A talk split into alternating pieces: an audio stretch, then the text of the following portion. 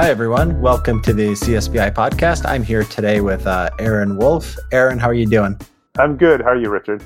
I'm doing okay. So um, can you uh, t- tell the audience a little bit about yourself, your background, where you came from, and, and how you ended up where you are?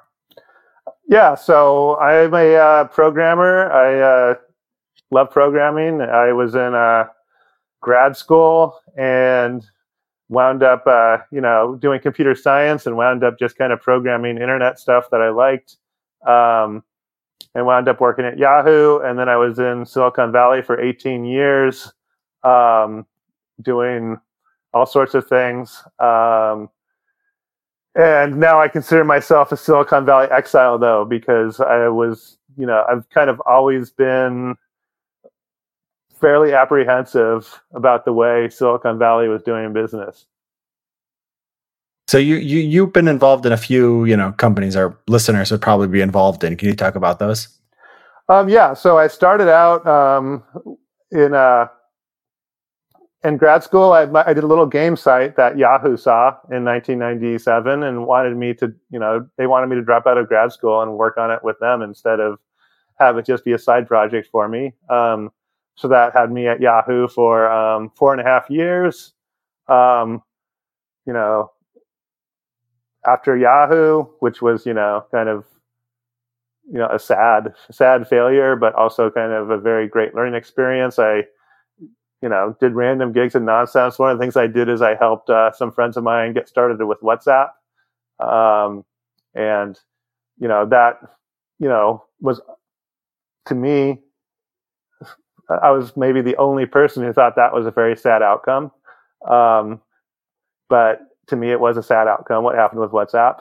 Um, and, you know, a few other random gigs. And, you know, eventually in twenty fifteen, I was just, you know, everything I'm saying is falling on deaf ears. Um, I'm not really going to accomplish what I want to in Silicon Valley. So I, I left. So I kind of consider myself an exile for that reason. Yeah. And what, why do you say what's WhatsApp is a huge success by most people's definitions? Uh, what, what, why did, why would you, why did you think it wasn't? Well, I mean, with my, you know, experience with, uh, with Yahoo Games, right, I kind of knew exactly how these things work out. You get acquired by a company, um, and ninety-nine percent of the time, the company uh, runs your uh, your work into the ground, and it's like you're, the people who were excited about what you were doing are left, you know, left kind of hanging. So, um, you know, WhatsApp, I was kind of, you know, I was there early on it with WhatsApp. You know, I kind of stopped. I was actually only there at WhatsApp for two months. Um, And, you know, but I saw how they were, you know, the, the, the people who loved WhatsApp, you know, they were really, they really loved, they had like a genuine love of WhatsApp. And um, none of them were happy when Facebook bought them. And, you know, they kind of go through the, you know, they go through the, you know, song and dance of like, oh, you know, we have now resources to do everything we ever dreamed of. And it was, you know, it's, it's, you've seen it play itself out over and over and over in Silicon Valley. That, you know, it's, um, you know, oh, things are going to be so much better with, you know, a big company behind us.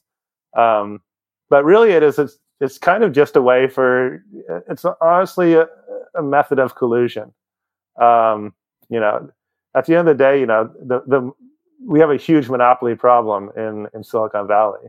Um, and with WhatsApp, it was very clear that the reason why Um, Zuckerberg was very anxious about companies like Instagram and um, WhatsApp uh, beating Facebook and and basically outcompeting Facebook. So that made him very anxious, and you know he did the smart thing that a C E O sh- I guess should do, right? Which is uh, take out his competition in the easiest way possible. That it created a lot of shareholder value, right? Um, but I think what happened was you have fewer engineers trying to work on the great software that should be, you know, that, that we should be working on, right? Yeah. You, you had a lot of people just retiring and not not even, you know, did did the did the quality of the software get better after Facebook bought WhatsApp? I don't think it did. So, I mean, don't these um, don't these people who buy these apps, don't they have an incentive to make them as good as possible? So WhatsApp and Instagram are still widely used by a lot of people. They're still very popular. Uh, Instagram is, you know, more popular than it was uh, when Facebook bought it. I remember uh, there was like mockery when uh, Facebook bought Instagram. There was a famous Jon Stewart clip of saying, you know, what is this, you know, nonsense that they're up to? And it ended up being a very, uh, you know, valuable uh, sort of subsidiary of uh, Facebook. So. What's wrong with um, what's wrong with this model where Facebook just buys it and makes it available to people and people can enjoy it?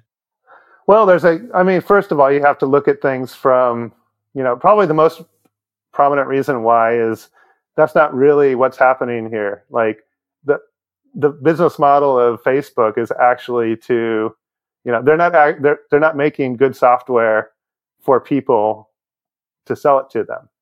They're making good software for people to look at ads through which their behavior is manipulated, not necessarily in their best interests. So what Facebook was able to do once they had all that data was, yeah, sure, maybe Instagram is better um, than it was. I, I kind of doubt it. I don't. Th- I think Instagram would have been just as good if they stayed independent. Same thing with WhatsApp. But even even if even if they did make it a little bit better, what they did is they created a situation where, you know, there, there's no competition for Um, kind of treating the customer fairly and kind and and and you know giving not kind of less not not having the ratchet up so high on the data mining and the um, you know, as I say, behavioral manipulation. So yeah, there's a lot we can unpack there. Uh, so why don't you start by you telling us what what uh, FUTO is? This is your new project, right? Yeah, so FUTO is kind of my response to, you know, my experience in Silicon Valley. I was, you know, I was able to, you know, have a lot of success in Silicon Valley financially by kind of going along with the flow, even though, you know, well, I mean, I wrote a, I wrote a few good things that were useful for people, but not nearly, you know, commensurate with my financial reward. Um, And this is the case for everyone, really. Um, so, yeah, I, basically, FUTO is, you know, ba- me wanting to kind of get back to what I thought I dropped out of grad school for, and to provide what I would have wanted when I dropped out of grad school to, you know, younger programmers today, which is, you know, just support and to make good software for people that's not going to abuse them. Um, that's going to work properly. Um, there's kind of a, it actually is kind of a joy that, you know, we computer nerds get out of making nice software for people. Like it is, it is our, you know, for the good software developers, it is kind of our, our role in life to do that. Um, so, you know, that basically means like giving them a way to just focus on creating the good software that doesn't abuse people, making sure they're, you know, set up to not, not betray their customers the way I feel like a lot of sellouts have betrayed their customers, um, so they can stay independent, develop a sustainable business model, um, and kind of, you know, really elevate kind of our, you know, ele- elevate everything about computers. Like, yeah. So you, so. You've got a you've got a fellowship program, right? Can you talk about that and any other sort of concrete specifics about what you're doing to support programmers? Yeah, the fellowship program is really simple. We're, you know, asking people to apply, and you know, we want um, to, people to kind of pitch their project. We want them to explain how it's going to, you know, help kind of reduce the harm that that the oligopoly inflicts, you know, on people. Um, and we can talk more about that if you'd like. Um, But it, um, it's very simple. You know, people can apply and they'll um, get twenty thousand dollars per person to work on a project for three months. We, you know, we're not too many strings attached, actually. I mean, we do want, you know, we, we do want things to be open source, and we want, um, you know, we, we kind of are going to try to make sure that, you know, people have that passion to create a, a fiercely independent um, business or, you know, organization around their Um, their project, um, but that's basically it. Mm. So applications are on a rolling basis, and you're hoping to have, you said, four people uh, working in Austin with you over the summer? Um, four to ten. Like it, okay. We're kind of going to get the applications and see what comes in. Got, gotcha. Okay, cool. So we'll we'll provide a link to that for, you know, we have a lot of programmers, people in tech who are listening, and maybe they'll find okay, it great. That's appealing. Awesome. Yeah. So you, you say, um, so I guess, so the there's a philosophical sort of uh, uh, uh, basis of this, which is interesting, which is worth fleshing out. So, uh, yeah, I guess I guess we should probably start by think, uh, thinking about what's the problem with the standard Silicon Valley model, and you know why you find it so objectionable.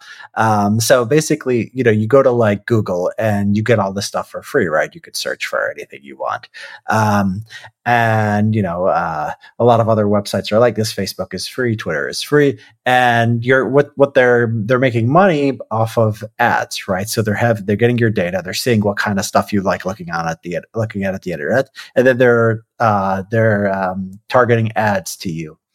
Um, So, you know, some people don't like this. Some people, you know, say say it's fine. Well, what what do you find that's so so objectionable about, about this model? I mean, I kind of get kind of deep into it. It's, you know, I mean, I've hated my ads my whole life. You know, I've always thought it was silly that, you know, Coca-Cola would, you know, make more money by, you know, inundating us with Coca-Cola marketing everywhere. I mean, you know, I understood that it worked, and I so that's why they did it. Um, And I always hoped maybe I was immune to it, but maybe I was less immune to it than I thought. Um, but I think you're, you're definitely seeing with it's getting much deeper now. I mean, it really is, you know, it used to just be like, let's get people to buy more Coke, or let's get people to, you know, buy Tide. Um, but it really is getting much deeper now because of the machine learning. Like, and, you know, it's, you know, people talk about machine learning and they think like, oh, my Roomba can vacuum, or like my, you know, I can have a self-driving car. But predominantly machine learning now is learning how to manipulate humans. So, you know, that's Google's whole thing is like how, like, let's throw all these computing resources and like, let's, stu- you know, let's, let's study every single detail, and let's have the computers figure out how to more successfully manipulate human behavior. So what's happening is far more people can be um, can be manipulated now than before. And if the trend continues, I don't know. We'll see how we'll see how far the the trend continues. You know, you can get into all sorts of, you know, dystopian science fiction type things, and you know, some of them are kind of, a lot of it's sort of hyperbole, but there is a truth to it that, you know, It's it's not it's not good to be just kind of like letting all these, you know, letting these machines make your decisions for you. Yeah.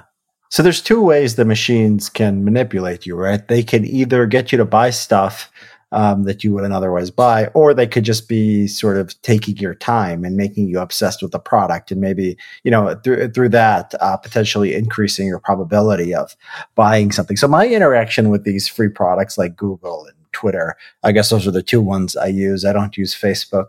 Um, it's, you know, I don't feel manipulated. I, I, I can't remember ever, or the last time I clicked on an ad on a computer, uh, you know, on, on the computer and bought something. Every time I bought something, I've gone to, I've sought it out on Amazon, and I've, you know, lo- known what I was looking for. And I got it. Sometimes Amazon will give you like, give me like, you know, other books, people, you know, who, who've liked this book, liked other books. And I, you know, I don't mind looking at that at, at all. I like to see books that are, you know, similar to the books uh, I read. Um, so what is, what is, what is the, what is the concrete harm if you could sort of spill it out, or can you? I mean, yeah, I mean, and ideally, marketing is just informing people about things and not really manipulating them against their interests. Um, so, yeah, I think it's very useful for a lot of people. Like you said, when you're on Amazon or whatever, they actually are very efficient. There's a reason why, you know, Amazon's a trillion dollar company. They're it's crazy how efficient they are at getting products to people that they that they actually do want and need. Um, You know, when you talk, when you do start, you, you when you get into issues of propaganda, it gets much more interesting, right? So when people are trying to get you to vote in a certain way or not, right? And then it can, there's all sorts of things that you don't even know, you don't even know that you might not even, as you know, you, you're you're a smart guy, Richard. Like you're probably more impervious than, to this than the rest of us, but you know, who knows how much, like how much this propaganda can affect you. I mean, there's, you know, studies of, you know, if depending on what you get on a um, Google search result, it can actually change the vote of like ten percent of the people who are voting. So it, it matters quite a bit um, when you're talking about kind of, you know, when you get into the realm of politics, it, it, it gets very, very hard, you know, and, you know, I, I, I kind of hate to get too uh, you know, hyperbolic about this stuff, but it absolutely does work. I mean, you know, there's lots of money going into this. We have billion dollar campaigns now all the time. Yeah. Like, um, yeah, I, I don't, I don't doubt that it works, but I mean, if you think about like the way people would make political decisions, you know, before the internet, I mean, it wasn't like the most sophisticated thing in the world. It was like, you know, yard signs, like people do yard signs, or they'll do like commercials, and the commercials, you know, aren't really very informative. They're often very, you know, stupid and playing on people's emotions and manipulating them. So, you know, I guess before the internet, we were, you know, voters were just sort of emotional and, you know, subject to manipulation, and now they still are, right? So, I mean, has this has this changed all that much? I mean, uh, was our decision making better back then or worse? Like, how would you measure and how would you know? I mean, that's a good question. Um, instinctually, I would say it's much more effective now. Like, just because you can crunch so much more data, you have so much more information with which to, you know, fiddle with things, do A B testing, you know, A, B, C, D, E, F testing, right? Um, so um, there's a lot. So, so I would say, instinctually, to me, the tools are much more powerful than they've ever been. How can you prove that? I don't know. That, you know, that's an exercise for uh, you know, academia, maybe. Yeah. Yeah, I, I think you're, I, I agree with you. I think they're powerful, but you know, there's a lot happening. So I think that, you know, my, my view of how politics has changed, our internet has changed politics, is, is that it's a lot more fragmented now. You so you'll have like, you know, before, you know, like thirty, forty years ago, you'd have three uh, major network channels. You'd have, you know, uh, newspapers. You'd have radio. There really wasn't just sort of all these uh, niche media. And so now you have this algorithm and this outrage thing, and people sometimes they dislike the, you know, they they attack big tech for the the uh, amplification of sort of divisive voices. At the same time, I sort of see politics, you know, the, the, the consensus of like a previous generation was often a consensus in, in favor of something that wasn't very smart or wasn't very good. So like the Iraq War, this was just the beginning of the uh, internet era. And if we had maybe more sort of diversity of opinions and people fighting, we wouldn't have been so united, you know, after uh, after September eleventh. Um, then again, I look at the Russia-Ukraine stuff and I see sort of how overwhelming, you know, people are still, you know, so maybe maybe things haven't changed that much on the foreign policy stuff. Um, but it's, I guess what I'm saying is it's it's complicated. There could be a there could be an you could try to make an optimistic case for this in that like. Like that, you know, if you're worried about centralized forces sort of brainwashing people, maybe just having like two or three tribes, like all like seeing the opposite information, you know, creates a little bit more of a check checks and balances in society, and you know, prevents anyone from getting too much power. Is is, is there something to be said for that? I mean, yeah, I mean, I'm kind of open-minded to all these things. I, I mean, I just myself, I that's a part of part of the internet that I love though is the dissenting voices being louder, like. And maybe that's just, you know, my personality. You know, I love, you know, I I love conspiracy theories. Like, I know that, like, most of them aren't true, but, you know, they obviously deserve to be heard. Um, you might be, it sounds like maybe you're arguing that we should have more control to have a more cohesive society. Or maybe we shouldn't. I don't know. Like maybe. Yeah, I mean, maybe it's, maybe. It's an open question. I'm just telling you what I, I, I like. I like, it's much more fun living in a world where, you know, dissenting voices get, get to be heard and, you know, get to be rebutted. And, and that's the part of the internet that I personally love is, and, you know, I, I'm a huge fan of the internet, right? Like, you know, I was so excited by the internet in grad school that, you know, I wound up dropping out. Um, so, you know, Yeah. So, so what is what is your? So, I guess what's your? Mo- so, uh, here's a question. So, if Google, if the the Google model is, uh, isn't the problem that people don't people don't care, right? So if Google, you could have a competitor Google char- charge uh, you know two cents per search, right? there's a reason that this this business model has taken over, right? People don't want to pay for stuff, and they, you know, whatever they say to pollsters or whatever they say, I mean, the, the reveal preferences show they really don't care about this privacy stuff or, uh, you know, this potential manipulation, or maybe they all think they're too smart. So isn't isn't the problem people, and like, how do you overcome people's, uh, uh, you know, people's wishes here? Right. I mean, uh, this is, you could argue that we have a natural monopoly, right, with, with these companies. Um, And you're right, most people don't care. Um, and I guess my answer is, well, I my hope is that enough people care that I can help those people who do care. Like, I don't want people stuck using bad things that they don't want to have to use just because there's monopoly. And, and if you kind of look at the anti-competitive practices, it's much more difficult for us to have, for those people who do care to even have a choice. If it's only ten percent of the people who care, that's fine. You know, that's still, you know, a billion people who care, you know, that's important. That's important to me.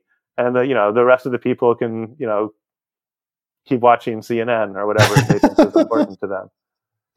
Right. Okay. So you're, you're, you're accepting of human nature. You don't think that everyone's going to turn away from the ad model. You want to create sort of a space uh, for people who, so, so you, so this, uh, this internet of, you know, ten percent of the population of the world population, you know, eight hundred million or billion people or whatever. Uh, what does that look like? So there's a version of Google, or there's a version of Facebook. I mean, are they just, are they just basically the same thing, except you pay a subscription fee? Like, what's, what's your ultimate vision here? Well, there's, there's many, there's many kind of aspects to this. Um, we can talk about any of them. Like, as a programmer, you know, I'm very distraught with the fact that, um, you know, all of my work started to be consumed by Apple in, you know, two thousand ten with app stores.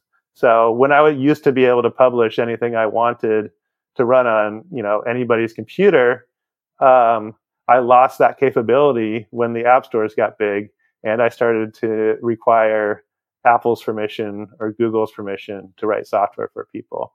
So I absolutely want, you know, and, and we saw that happen with social media later. I mean, Alex Jones didn't happen until what, two thousand eighteen or something. Um, so the sen- you, know, you mean the censorship of Alex Jones? The censorship, yes, the censorship of Alex Jones it happened on probably like twenty eighteen, around there. Yeah. Um, and people were getting censored before that. Um, so absolutely, I would want, um, you know, those people to not like feel so controlled by kind of the social media monopolies.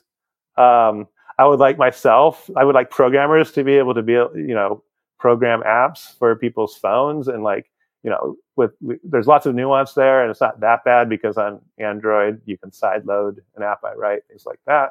But, you know, it's it's definitely the case that, um, you know, that's pretty awful to do that to some. I think it's awful to do that to somebody. Like, I mean, it, especially... I don't know. It's your, it's your life, you know, it's your life's working for a lot of these people. And to just have like some, you know, nitwits at Google decide that, you know, this happened actually really, like, I think there was a Confederate, there was a Confederate flag in a Civil War game that triggered somebody at Apple, and they got taken off of the Apple store.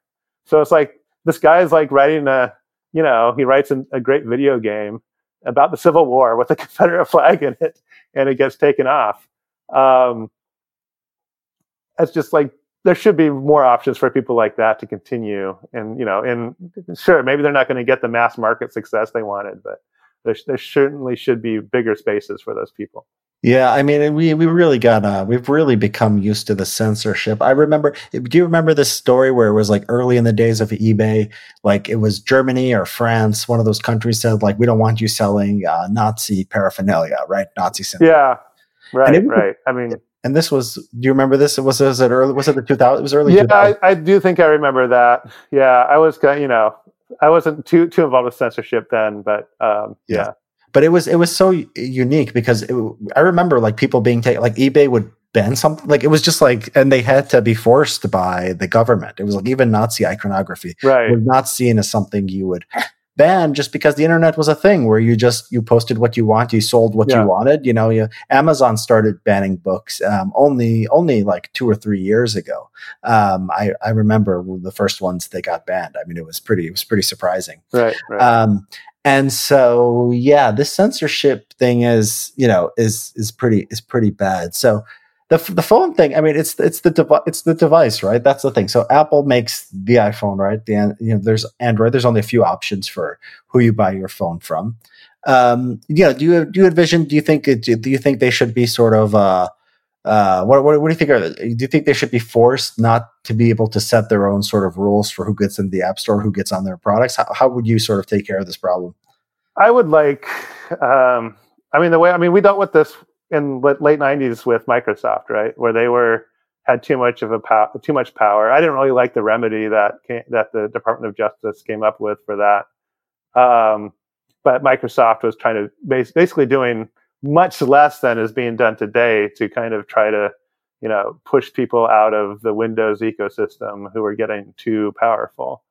Um, you know. I, My my my kind of theory, like I would, as kind of like a libertarian, like I feel like I boil this down to like what I would like to try first would be just like less intellectual property protections for the giants. So if you kind of think about all the things that make, you know, all the things that make it hard to create your own iPhone or to create your own operating system that can run on these phones, um, is protected by a lot of, you know, trade secrets, a lot of employment agreements. Um, You know, things like somebody who knows how to do this stuff, but might like a dissenting engineer at these companies who wants to like do something differently. Oftentimes, they you know they're they're bound by intellectual property law and what they can do if they leave the company. So that would be my first attempt to remedy this through any kind of legislation. Would be fewer intellectual property protections for big companies. Like I felt, I feel like the Microsoft. Um, th- I mean, just to uh, kind of, you know, go down memory lane, the Microsoft remedy was like, oh, you know, they can't. There's all these rules about, you know, I guess maybe let's let's let's kind of explain. Like, you know, this was when Netscape sued Microsoft um, back in, and a few other companies joined in back in the late nineties because Internet Explorer was starting to dominate. Um, and so they kind of the remedy was like, well, you can't tie Internet Explorer too much to the operating system. I think a much more interesting remedy would have been um, everybody who works at Microsoft is a free agent now, and everybody who wants to write Microsoft code is, uh, you know, every, everybody who wants to work on this code base is is free to do it. And here's, you know, here's, you know, billions of dollars of taxpayer money to compensate the the. Uh, compensate the shareholders of Microsoft. That would have been a, a much more interesting remedy, and I think we'd get better results. We would have gotten better results instead of just kind of like tying the hands of um, Microsoft. Yeah. So the, I mean, the the theory about I P protection is that it, you know, it's it's an incentives argument, right? They need to be able to. They won't create stuff unless they're able to profit from it, right? Well, why do why do you, you know? It's hard to. Nobody knows exactly what the ideal sort of uh, level of protection is. Um, You, however, think it's it's we're we're too protective of the intellectual property. Well, why do you think that? Why? What would you say? Well, I'd like to. I mean, I'd like to be really clear. Like, I feel like I actually feel like intellectual property protections are great when it's protecting this the little guy, right? I think when it gets out of hand is when big corporations are using it to bully the little guy. So any kind of, you know, reform would target big companies far more than the little guy, right? Um, you know, like why why does why does Disney get, or, you know, why does Amazon get to own Lord of the Rings? Like Tolkien would have never wanted that. Mm.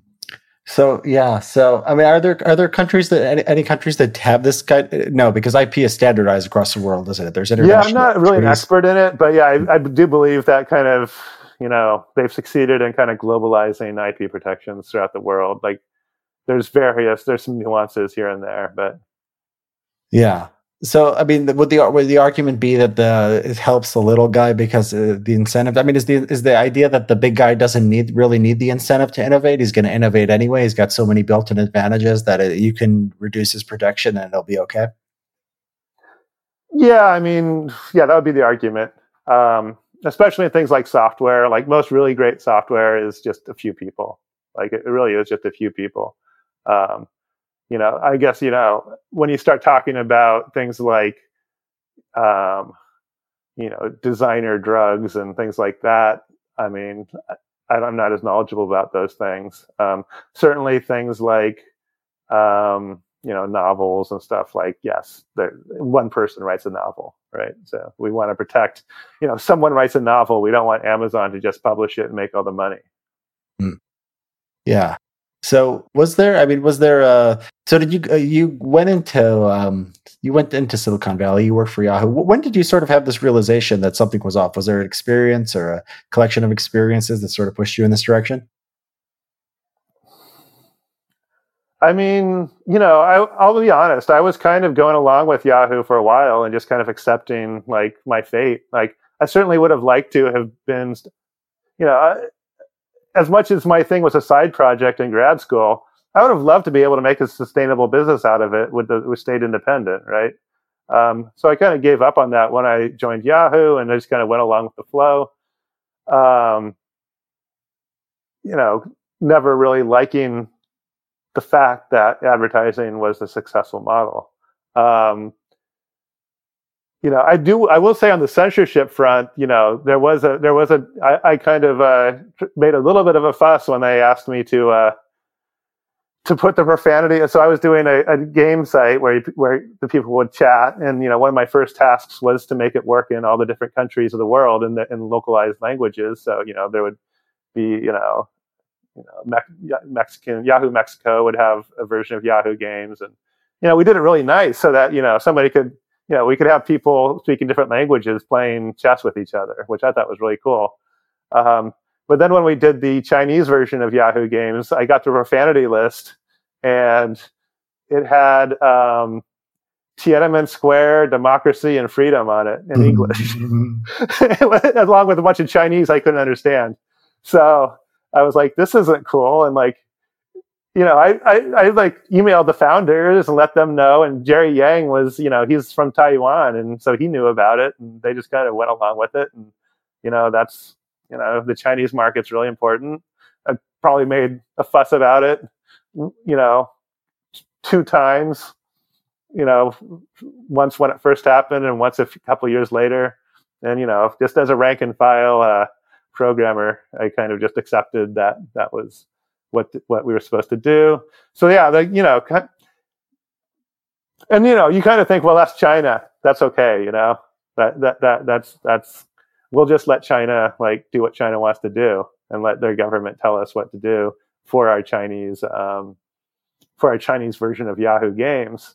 Um, so it's it's an it was an interesting question at that time, and it still is, you know. Yeah. Do you think? Do you think? I mean, is it just that the screens manipulate us?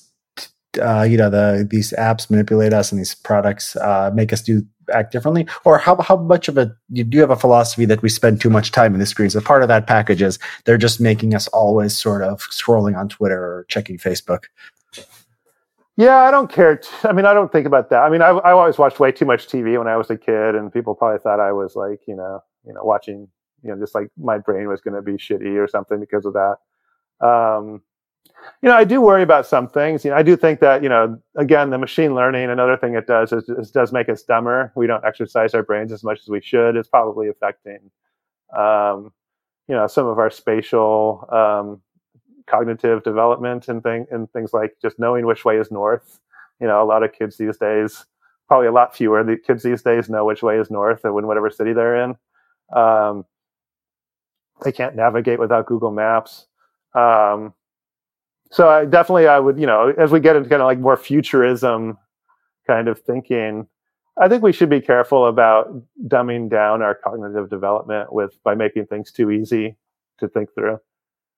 Yeah, yeah. But in your in your world, potentially, I mean, the internet would be much cooler. So they're not manipulating us anymore, but there's a lot that's fun and cool to do. And so if we, if we move more into a virtual world, you're you're you're fine as long as we know which way is north.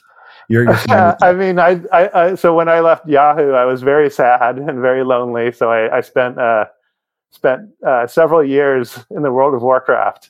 Um, that is a, another danger is, you know, we can make these virtual worlds more compelling than the real world for a lot of people. And, you know, you know, even for myself, who, you know, was kind of a successful programmer at Yahoo, kind of the bullshit that I had to deal with at Yahoo was like so distasteful.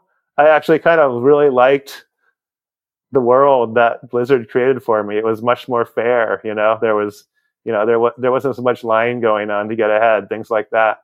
Um, so we we got to be careful about that too. I mean, we don't want. I don't think that's going to be good if you know ninety percent of the population get you know addicted to video games. The way I mean, you could definitely say I was uh, I was spending too many hours in uh, in Azeroth from you know two thousand five to uh, two thousand. You know, nine maybe. Yeah, yeah. I mean, you're really, you're really sort of. You, you there's a lot you seem to dislike about the time of Yahoo. Besides, besides the Chinese uh, censorship thing, is there anything else that you know stood out to you as like made that experience particularly bad? Well, I just, I mean, mainly I don't like to lose. So, I mean, Yahoo lost big time to Google. I right. mean, Yahoo is a failed Google.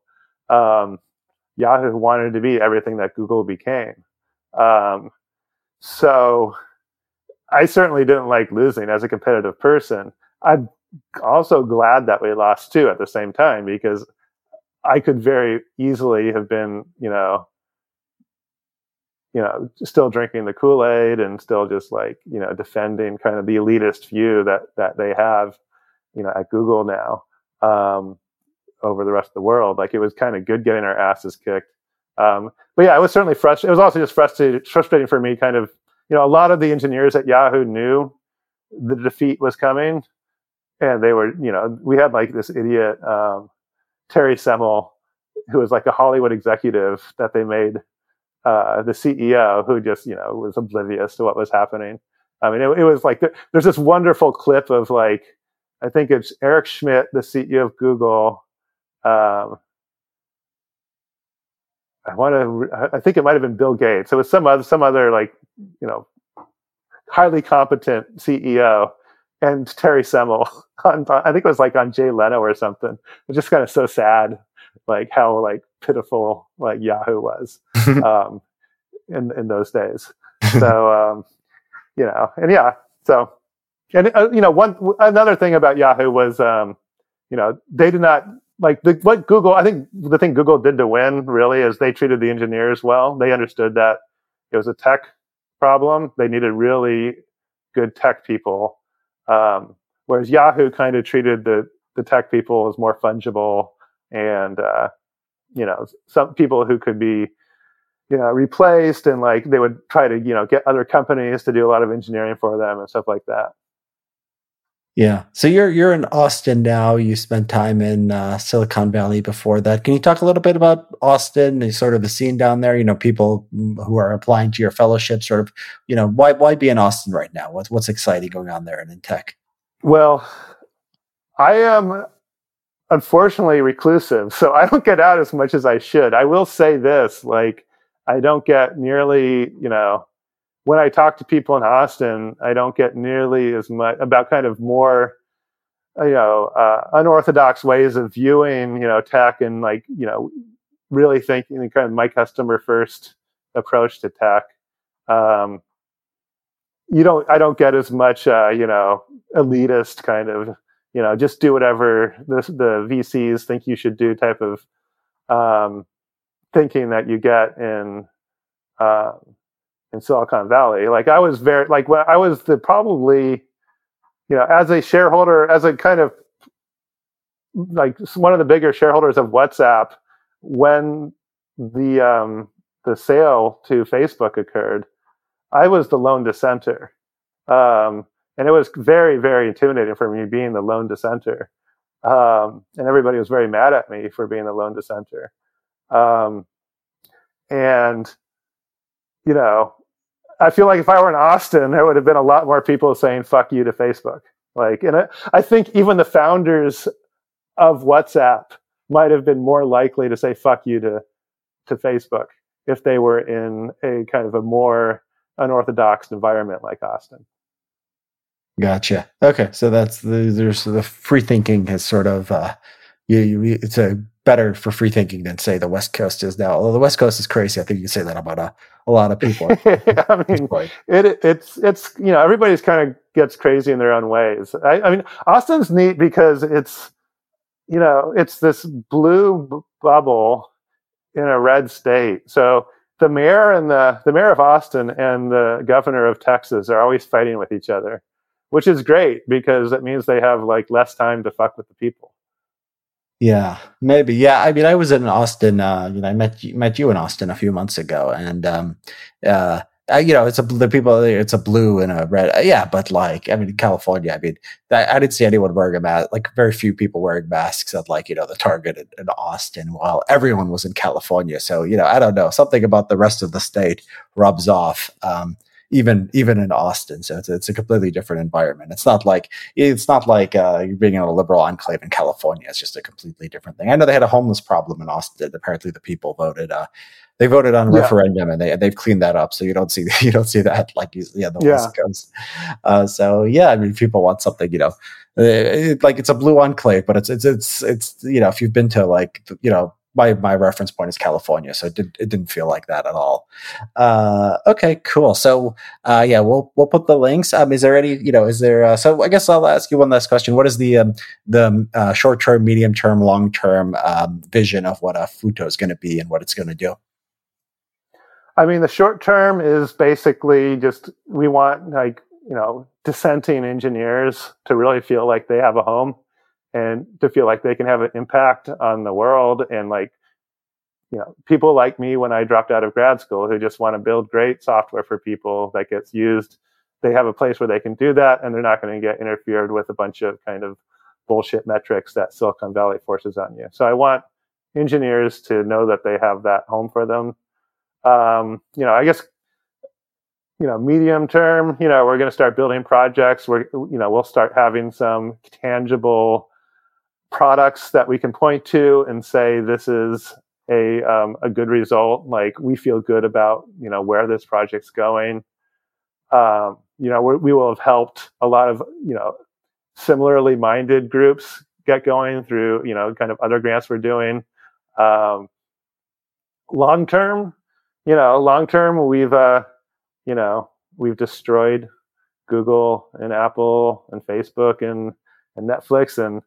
And everybody kind of can, you know, you know, choose their own path. What's wrong with Netflix? I, I pay them. I pay them ten dollars a month. They don't show me ads. Whoa, whoa, whoa, whoa. Uh, okay, fine. I, I mentioned Netflix because they're the N and Fang. Um, but you're fair. Fair enough. Netflix isn't that powerful enough to be maybe uh, maybe uh, deserve as much contempt as uh, Facebook and uh, and uh, Apple and Google do.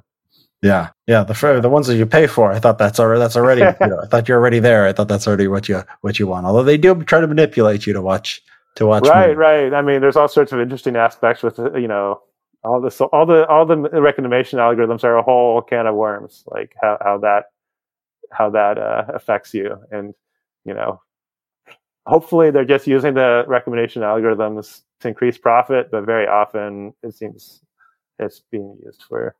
Um, Maybe by activists now.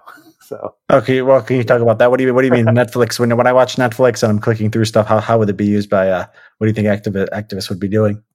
Well, just um, I mean, it's it's not that's I mean, with Netflix and activists, it's probably more in the sense of like what what they promote, right? Like, um, you know, I mean, why why is uh, why did Barack Obama have a big Netflix contract, right? Like, you know, he's He's got a political agenda that he's promoting. Yeah. Well, they do promote all the, uh, like every time I go to Hulu or Netflix, it's like Black Stories. It's like A A P I month. It's like L G B T okay. stories. It's like, it's like John right. was just like comedy, you know, right. action and like different races and like sexual orientation. Yeah. And like, and so often that's being pushed by, I mean, I, I mean, yeah, that's, that's been the news recently with, I think, Facebook, actually with Netflix, right? Where I think the C E O of, of Netflix had to tell all the employees to like calm down because they can't push their. And it's just like it's like rank and file people at Netflix who have the political agenda, but that that winds up percolating up into whatever they're working on. Um, and yeah, I think that just that happened recently where the the C E O of Netflix was like, "Calm down! Like if you don't like our content, then um, go find another job." So that was yeah. refreshing. Yeah, that was that was refreshing. Okay, cool. So. Um, you know, is there any place people can find you, or are you on social media? Is there any list you want to sign up? Anything you, you know you, where people can keep up? Um, with the best doing? place to go is just futo dot org, F U T O dot org. Um, We have some, you know, the standard social media that you can find from there. Um, so. Okay, great. We'll link, we'll link to all that. Okay. Thanks, Aaron. It's been great having you on. All right. Thanks a lot. Appreciate it.